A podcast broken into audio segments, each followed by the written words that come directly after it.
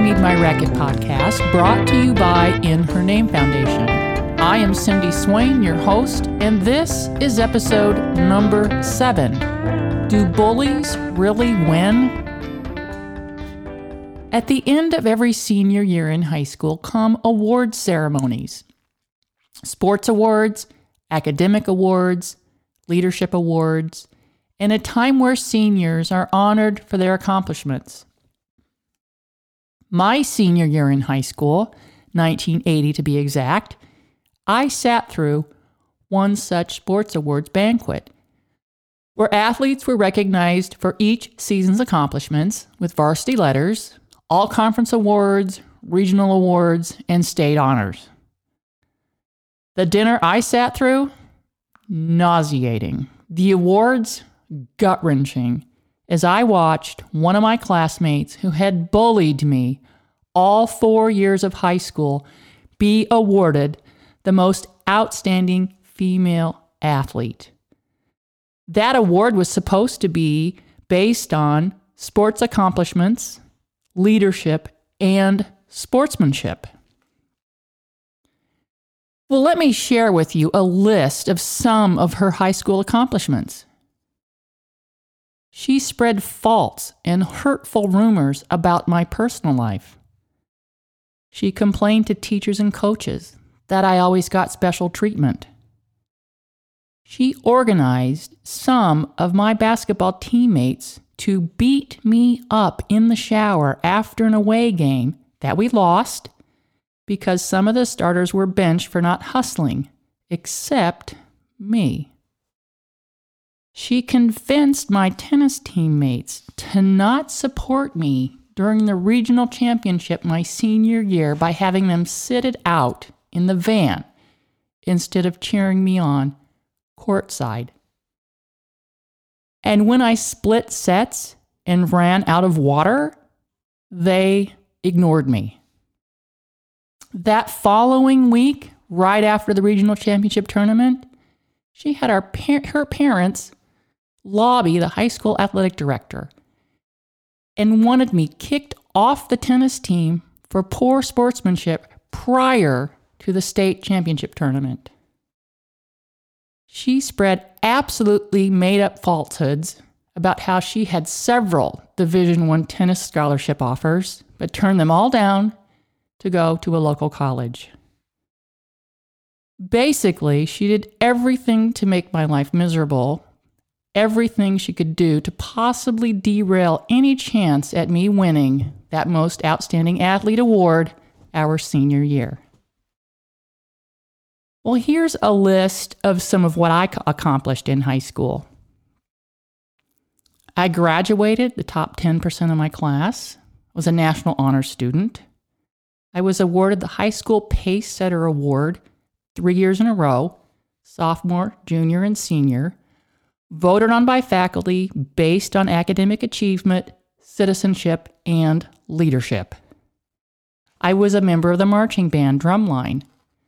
I was a four year starter and varsity letter winner in basketball, received all area and all state honors.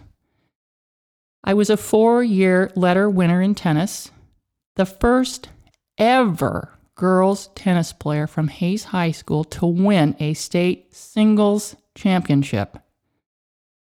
I was the first ever girls tennis player from Hayes High School to win or earn a Division 1 scholarship for tennis. My bully did none of that. The only thing I wanted to do after she won that award that night, something she and her parents had campaigned for all four years of high school, was leave. Head down, silent, showing no emotion, but on the inside, completely dejected and humiliated. I was told to stay silent, act like it didn't bother me, and I'd be stronger for it. I was told not to use my voice. It was a gut punch that night. Somehow I thought it was something I did or something I didn't do just as most teenagers do when they are bullied. They don't speak up and feel it's their own fault.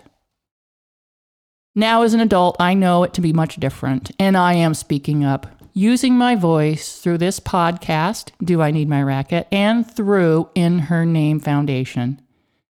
Now, as an adult, if there is anything that I can do that will help kids stand up to bullies, teach them to use their voices, become more confident, learn life skills, improve self esteem, and improve mental outlook, I will do just that. So, this podcast Do Bullies Really Win? highlights competitive cheerleading, a sport that does not get enough recognition, a sport that does get bullied, mocked, teased, and not taken seriously.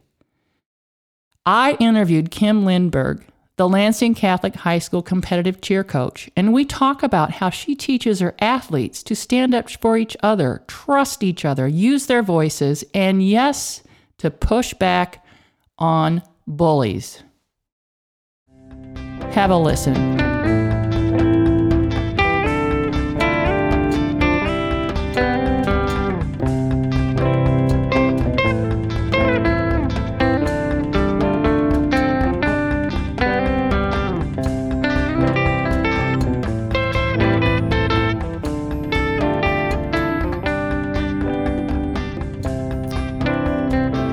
On my podcast, my guest is Kim Lindberg. Welcome, Kim.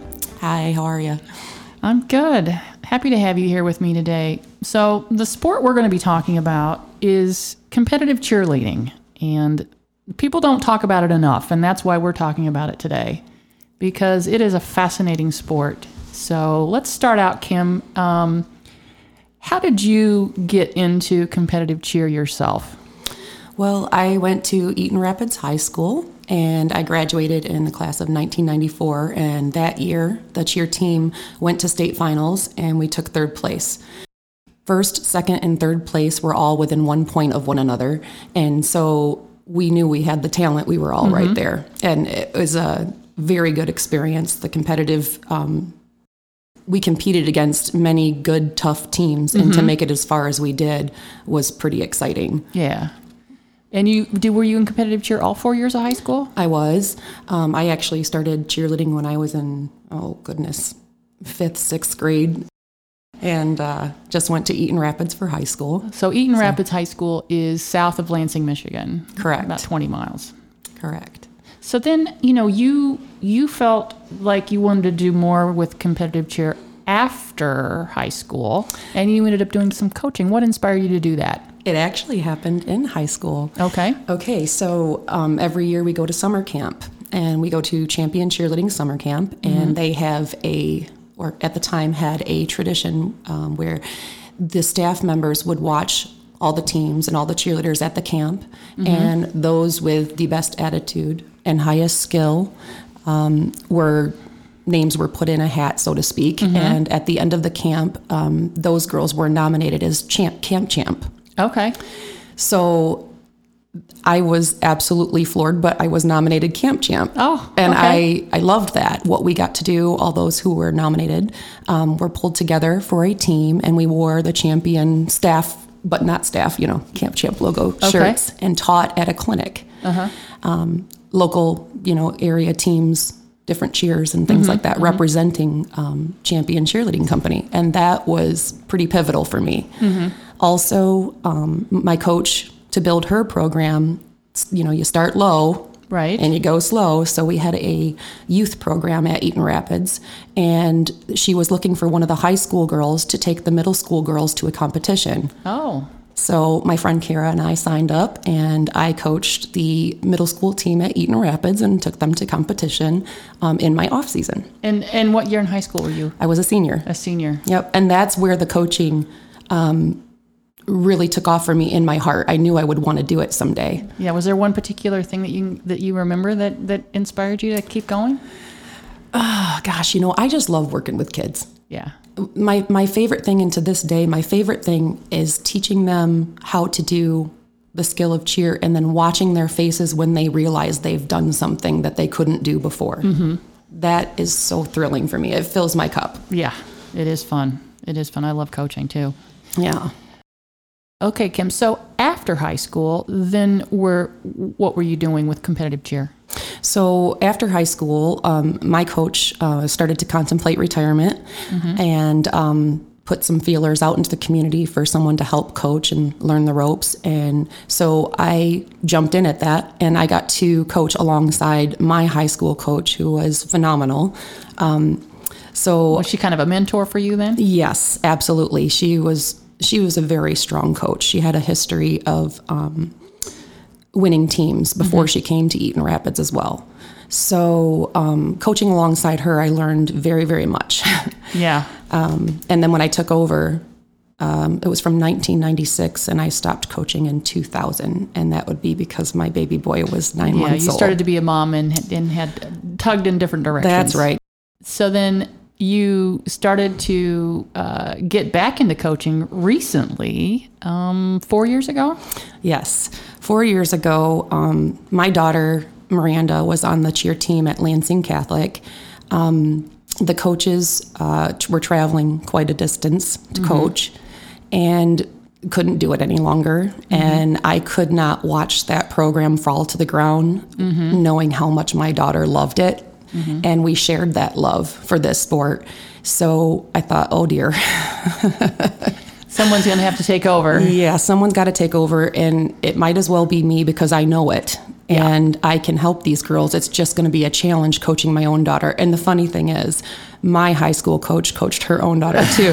so I am now seeing it through a new set of lenses. I bet you are. Yeah. I bet you are. So, you know, if you could pick one thing that you pulled from being a coach or player at that time that really, you really felt your calling to coach and, and what you love about competitive cheer, what would that be?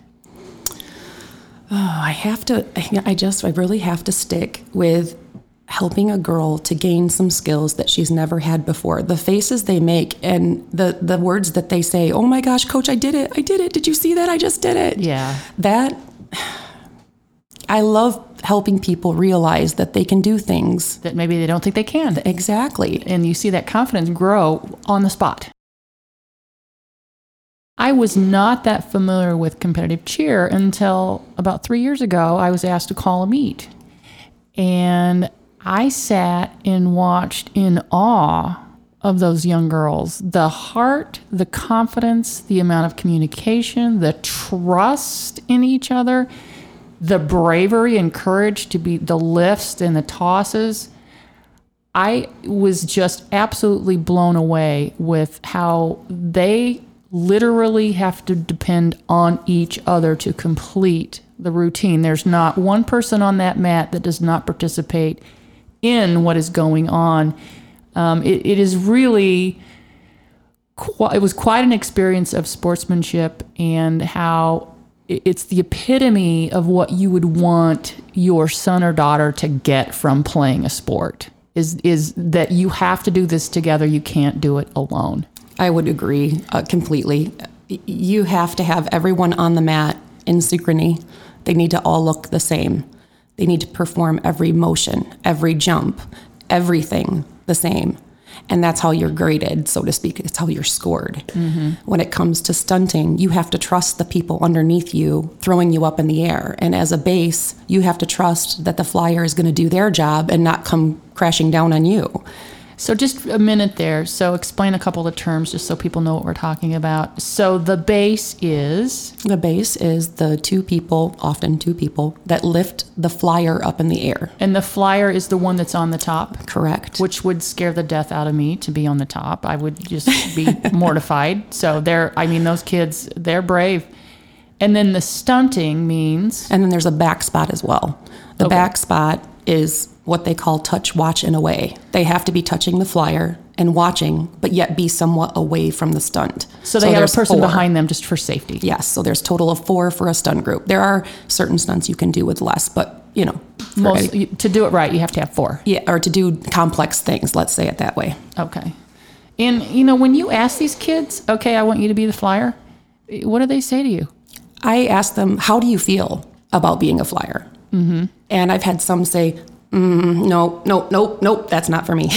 then I've had others that are like, "Okay, game on, sure, I'll give it a try." Yeah, yeah. You know? And I bet once they complete that stunt, the base and the flyer, they probably just look at each other in awe, like, oh my gosh, we did that. Yeah. Because those things they do, that is not easy. it's not. It takes repetition and repetition and repetition and precision and practice over and over and over to get to, to, to where it's exact. Exactly, and that's they're scored on that. Um, it, it's more than just doing the stunt; they have to make it look effortless. Mm-hmm. That's how they're scored. Mm-hmm.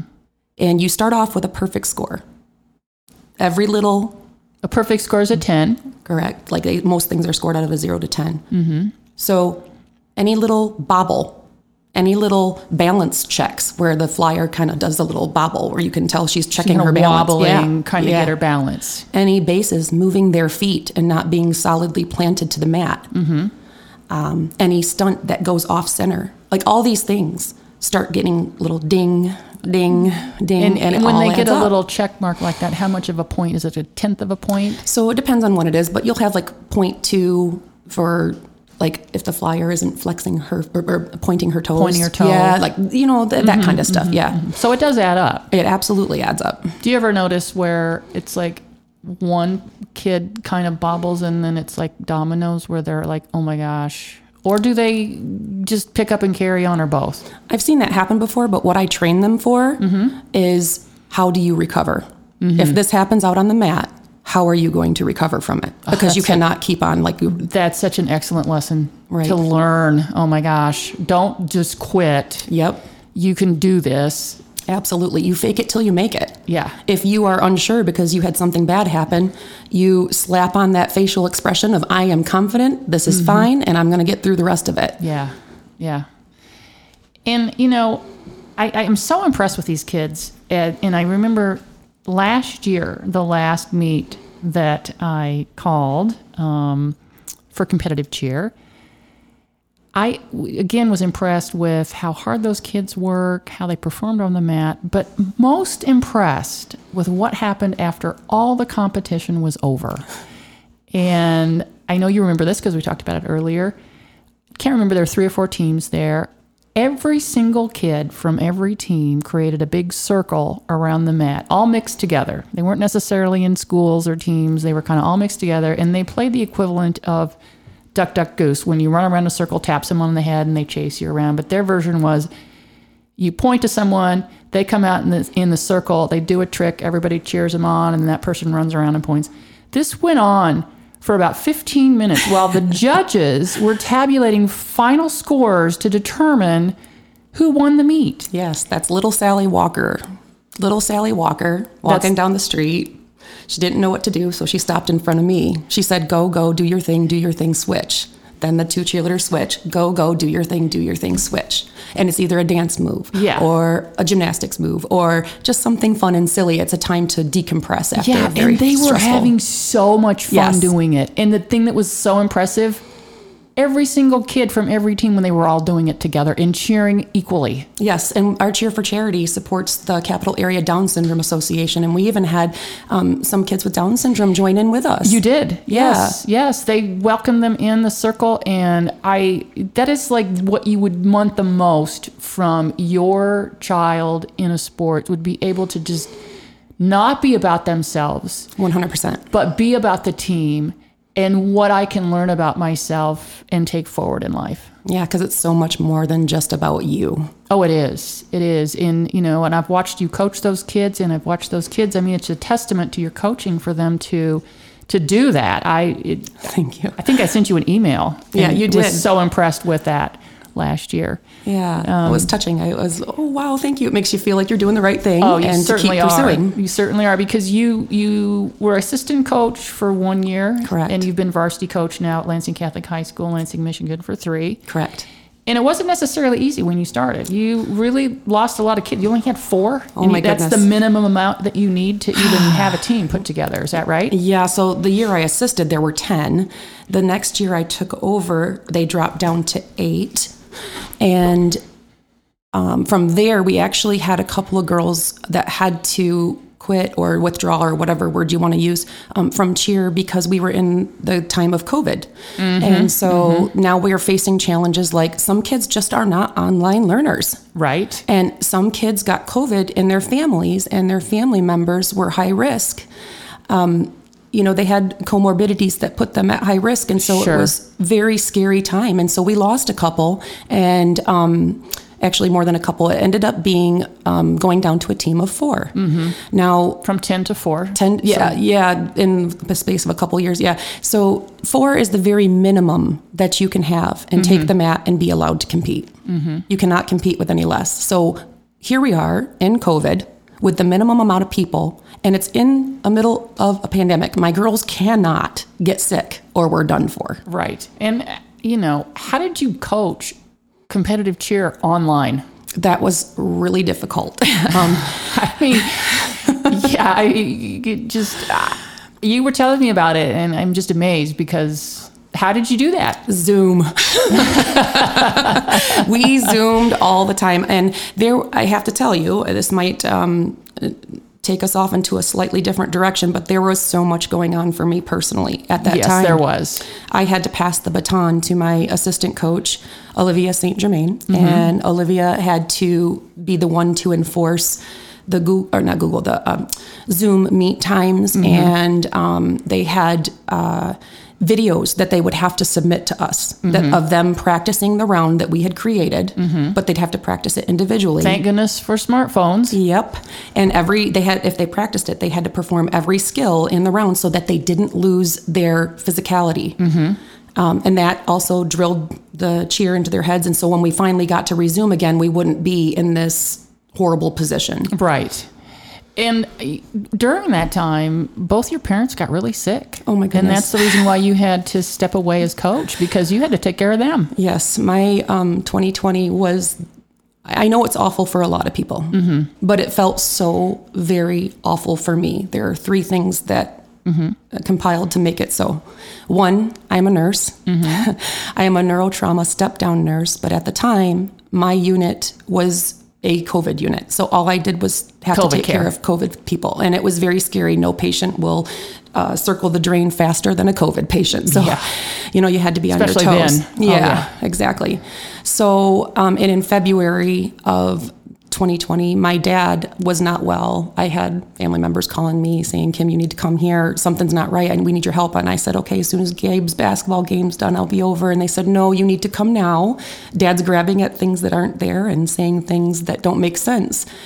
Um, so I arrived to my parents' house, and my dad is in a real bad way. So, With COVID? Uh, no, actually, it wasn't. It wasn't? No, we took him to the hospital, and they could not figure out what it was to begin with. Long story short, my dad is a veteran, and he was going to the VA um, for a couple of different things to help with some back and shoulder pain. And he had gotten an injection, and through the course of a couple of weeks, it, uh, maybe not a couple of weeks, um, sometime they uh, put the puzzle pieces together and figured out you know also with an mri um, that he had developed a spinal abscess from c3 to t12 Oh my goodness. So then so he was septic He was septic. So that's why he went going going downhill. he went into septic shock he was in the hospital at my hospital at sparrow um, for 106 days Oh my goodness. During COVID. during covid yes. but I hats off to my caregivers and all you know my fellow caregivers and all the docs there because he never contracted it. Mm. He stayed free from COVID during that whole time in a hospital full of it. Yeah. So they did something right. Mm-hmm. Mm-hmm. um, so dad gets better, And then your mom. Dad gets out in time for Father's Day, and mom mom has heart failure or had heart failure and started to really decline. Mm-hmm. So we put her on home care, palliative care, and then that became hospice. And mom really wasn't doing well, and we didn't want to put her in the hospital. Um, one, her condition was one that could not be cured. She was diagnosed with severe pulmonary hypertension. Okay. Okay. Where they just can't breathe. Yeah, it, it's a it's it. There is no cure. Right. So we wanted to keep mom home. We were in COVID, right? And it, it was the second wave of COVID.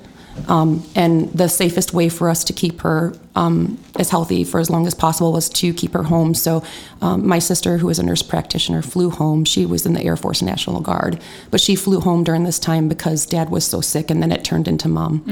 Um, we moved into the house that we grew up in. And we took care of So of you left your and own family. I did. I'm married with six kids. Let's just say that I real know. quick. So you, yeah. So you left them to move in with your dad, which is commendable, and, and to take care of your mother. I did. I live eight minutes away from my parents, so Mm-hmm. my family would come visit me. But, um, you know, this way, my mom had a practitioner of sorts, a nurse practitioner, Mm-hmm. and me, a nurse, like one on one care. You know, if you send her to the hospital, we wouldn't be allowed to see her. Right. So she was getting really good care at She home. was getting excellent care. But and, you and then you lost your mom. I did. Mom um, passed December 20th um, of 2020. So during that whole time, she was terribly sick. I um, took a leave of absence from work um, or dropped down to per diem, which means, you know, work as you need it. Yep. Um, but I, I stayed away for about three months. And um, so during this time, I, as I said earlier, I had to pass the baton to my assistant coach. And I really, when I say I did that, I literally put everything on her because my mom was, you know, declining. Um, once my mom had passed and, and all of the dust had settled, so to speak, if dust ever settles after losing someone like that, Right. Um, I started coaching again, but because of COVID, the season did not even begin until what was it, mid February, end of February? I don't. It was, it was a very short season. It and was, really late. short. Yeah. I think it started in February, over in March, maybe a month long. Yeah, yeah, So, you know, through all this, you know, your kids that you coach know you. You, you turn the baton over to your assistant coach. They know what you're going through with your mom and your dad, yeah, but yet you're still committed to them, to them, to this, to this team. Don't you think they saw that? I think they did. I think it speaks volumes. Um, my daughter was on the team, mm-hmm. so they were constantly updated. And when Miranda wasn't well or wasn't handling things well, they knew things weren't going well. you mm-hmm. know, mm-hmm. so they got a more inside look. Yeah, because I know you know a lot of people when they have that much stuff going on end up just kind of dropping out and Yes. not continuing on. Yes. But I think that probably shows your kids how much you care about them Yeah, and the commitment yeah, that when life is tough, you have to get through that, but you can go back to what you were doing. You just don't have to give it all up. that's right. It sends a great message to those young girls you work with. Yeah, don't give up. don't give up. And one of the things I wanted to talk about was um, this concept that you have developed with these kids. It's just amazing. Um, you came up with this on your own. Uh, inspiration from a previous coach From that I was previous co- Mm-hmm. told about, but I didn't know the particulars until I Googled some. If you Google, it'll Hold tell you a it, little okay. bit about it. It, it's called Hold the Rope, and I would recommend that everybody Google it because it's it's it's all about coming together and coming together when things are difficult and having that one person that you know you can go to that'll hold the rope for you. And my assistant held my rope. Held your rope. She held my rope. It, yeah. So Google it. I, I think it would be a, definitely an interesting read. But tell us a little bit more about that. Hold the rope. How do you use that in your program today? Okay, so the what I, what I gave you that was typed up was converted for cheer, but they use multiple examples of different teams and how they hold the rope. Um, this is where um, if you're holding a rope fifty thousand or twenty thousand feet to your death over a cliff, and someone's on the other end, who do you want holding your rope? You want someone who's going to develop blisters and who's going to let blood drip from their hands before they'll see you fall. Right. That's the, the premise behind this. So for my team, I've asked them every week, I put out something on our team, team app to um, nominate who they feel held the rope for the team that week. So this is our third week doing it, and they nominate somebody, and I have a rope that is actually school colors, cougar colors. We've got mm-hmm. blue and black twined rope, and we give them this, oh gosh, five to seven inch segment of rope with knots on the end, and we thank them for holding the rope for the team. And is it I'm assuming it's probably somebody different every week. It is. They typically nominate somebody different every week. The coaches started it, and we nominated a gal who stepped in for another um, athlete who was injured, and she had to step in for all three rounds for this this athlete that was injured. That was out. Yeah, we take the mat with six girls, and so when we lost that one, we could have gone with five, but that would have been a ton of rearranging. Mm-hmm. So this gal stepped up and took her place in all three rounds, and we were able to compete, and it went off without a hitch. So she held the rope. She's the one that started it, and coaches nominated her. That's awesome. And then from there, it was the kids every single week. We're having them do that. Yeah, that's it's incredible. Um, and, and one of the things with this podcast is in the foundation, we are trying to change the narrative around girls in sports. Yes. That um, they don't get recognized as much. They're not valued at times. They don't feel they're as important. And that could not be more true with competitive cheer, unfortunately, because these kids work hard. They put in just as many hours. They have to keep their grades up. They have to organize their time. They have to commit to each other and all of that. Um, so you're trying to change the narrative with competitive cheer. And just tell us uh, about some of the issues, some of the teasing that might go on, that people don't take them seriously. Sure. And, and they've had to overcome that this year. They have this year for sure because we, um, for the first year since I took over, are now practicing at Lansing Catholic during our competitive season. So you're back season. at the high school before you were off site and not practicing where kids could see what was going on. Correct. Sideline, now we're at the school. But competitive when it's our season and we have to roll out seven panels of mat and know your spacing and all this kind of stuff. That's always been off site. Okay. Uh, this year is the first year we've gone back on site, and I was a firm believer in that because if kids don't see what's happening, they don't know what's available to them. And why would you sign up to be a part of something you have no clue what it is? Right. Yeah. So that visibility is one thing, and I think the, the other part is just educating um, the rest of the student body in school on what they do because you can see how hard they work. That's tough because they don't feel well received. At least they hadn't. And so you asked about some of the challenges. So I'll just jump right into that. Um, when teenagers don't know or understand something, their defense mechanism is to um, laugh, fun, make jokes, Yeah. you know, ridicule, whatever it might be. And the girls have felt a little bit of that, and I don't know. Unfortunately so, Yeah, yeah. I don't know if it was meant to be that way, but that's how they've perceived it.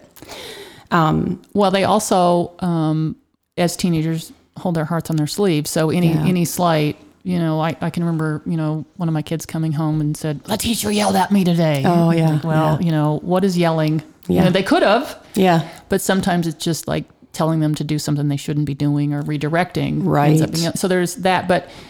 You know, I, I've seen it where, um, yeah, they're just those girls in competitive cheer are just not taken seriously. Yeah, they don't. uh, You know, and when you don't know, you don't know. Yeah. Um, for us, we would make the teams run, our, our our cheer teams run using full voice because we are scored on Mm-hmm. our voice and our facial expressions. Like we have to look happy doing what we're doing, and we have to be loud.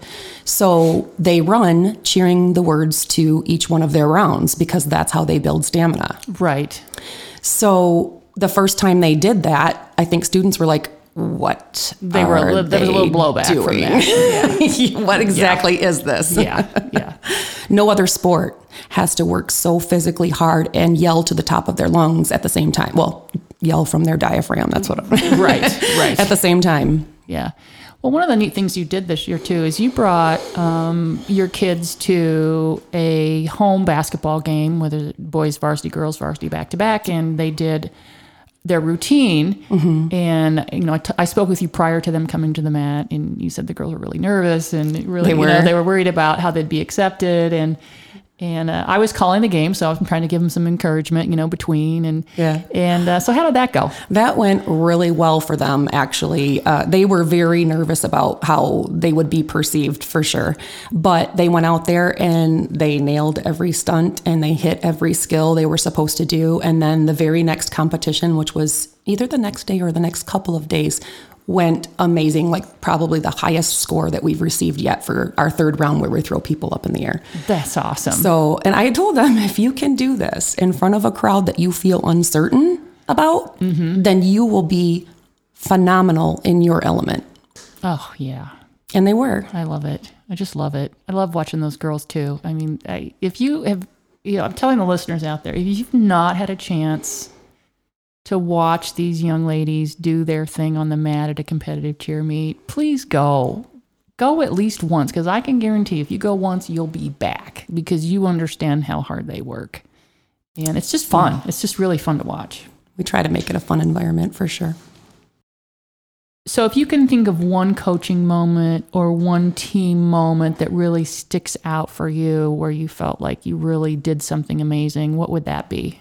So, it would definitely be that team of four during COVID. That is the single most hardest thing to do as a coach um, to compete with the minimal amount of people.